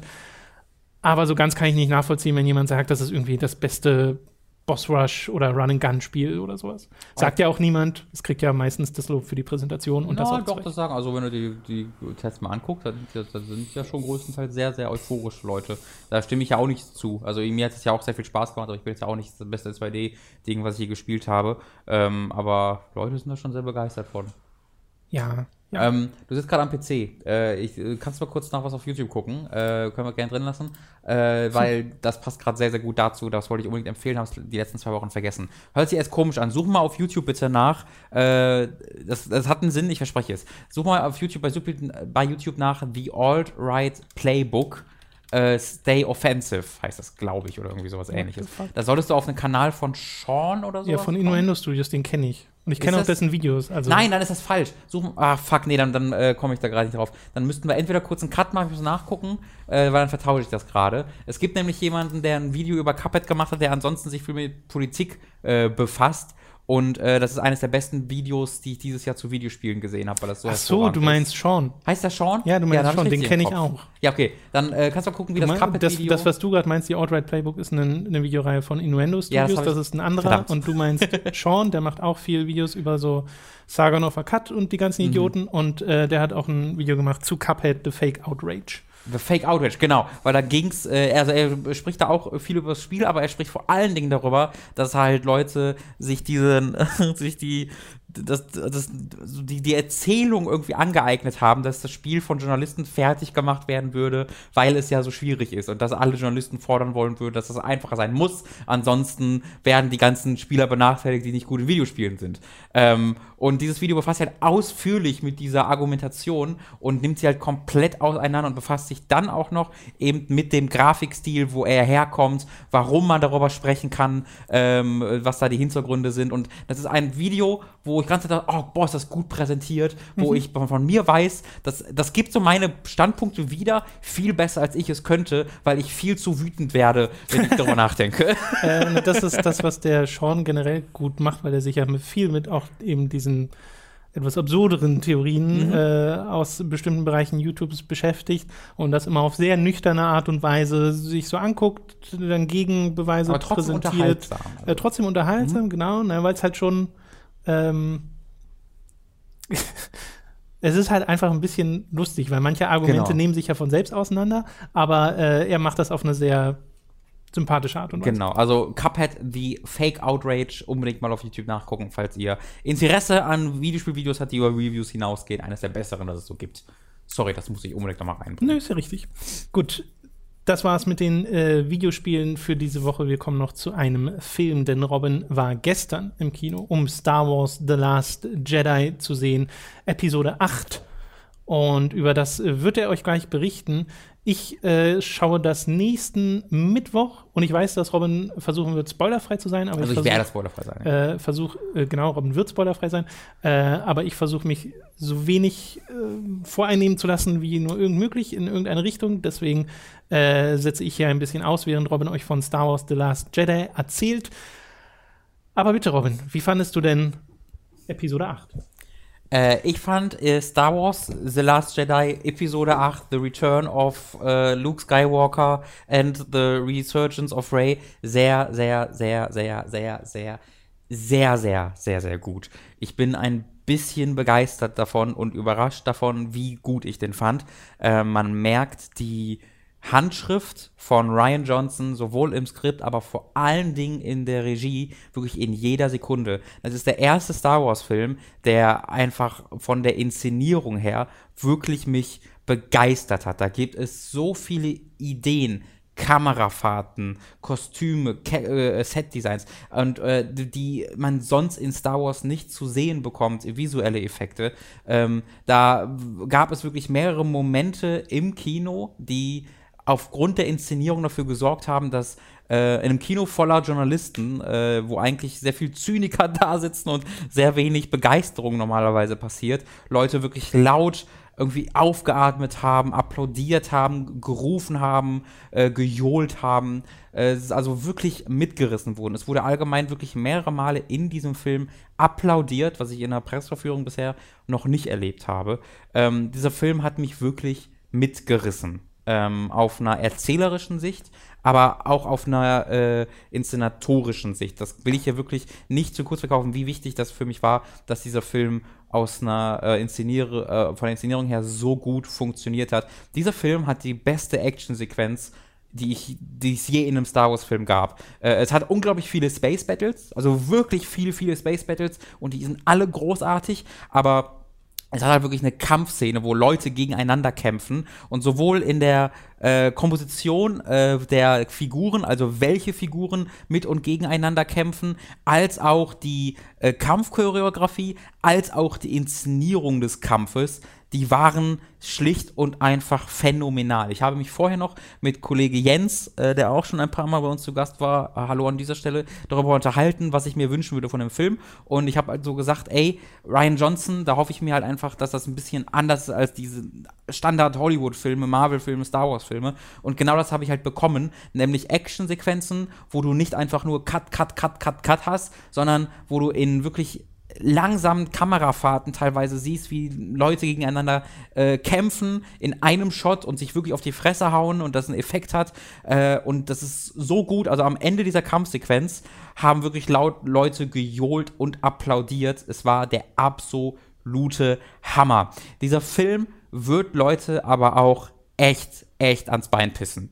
Äh, das weiß ich jetzt schon. Es wird sehr viele, vor allen Dingen Hardcore-Star Wars-Fans geben, die sich von diesem Film sehr angegriffen fühlen werden. Denn der reißt halt wirklich Teile der Mythologie so ein bisschen äh, entzwei und äh, strukturiert sie neu. Er ähm, nimmt sich bekannte Figuren und macht mit denen Dinge, die man nicht unbedingt erwartet. Ähm, da wird es einen kleinen Outcry geben von Hardcore-Fans, da bin ich mir fast sicher.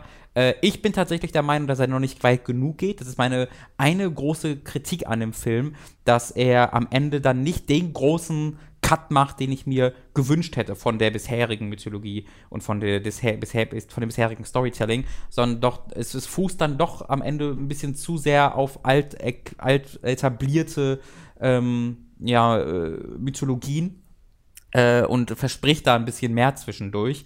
Aber äh, das soll dem keinen Abriss tun, dass es wirklich ein, ein anderer Star Wars-Film ist, als ich bisher gesehen habe. Für mich schafft er genau das, was Rogue One versucht und bei mir halt äh, nicht, was da nicht geklappt hat, meiner Meinung nach, nämlich einen Star Wars-Film zu präsentieren, der dir wirklich das Gefühl von Krieg gibt, der dir das Gefühl von Tragik gibt und wo ich wirklich zwischendurch einfach da saß und nicht mehr wusste, okay, wie soll es jetzt weitergehen?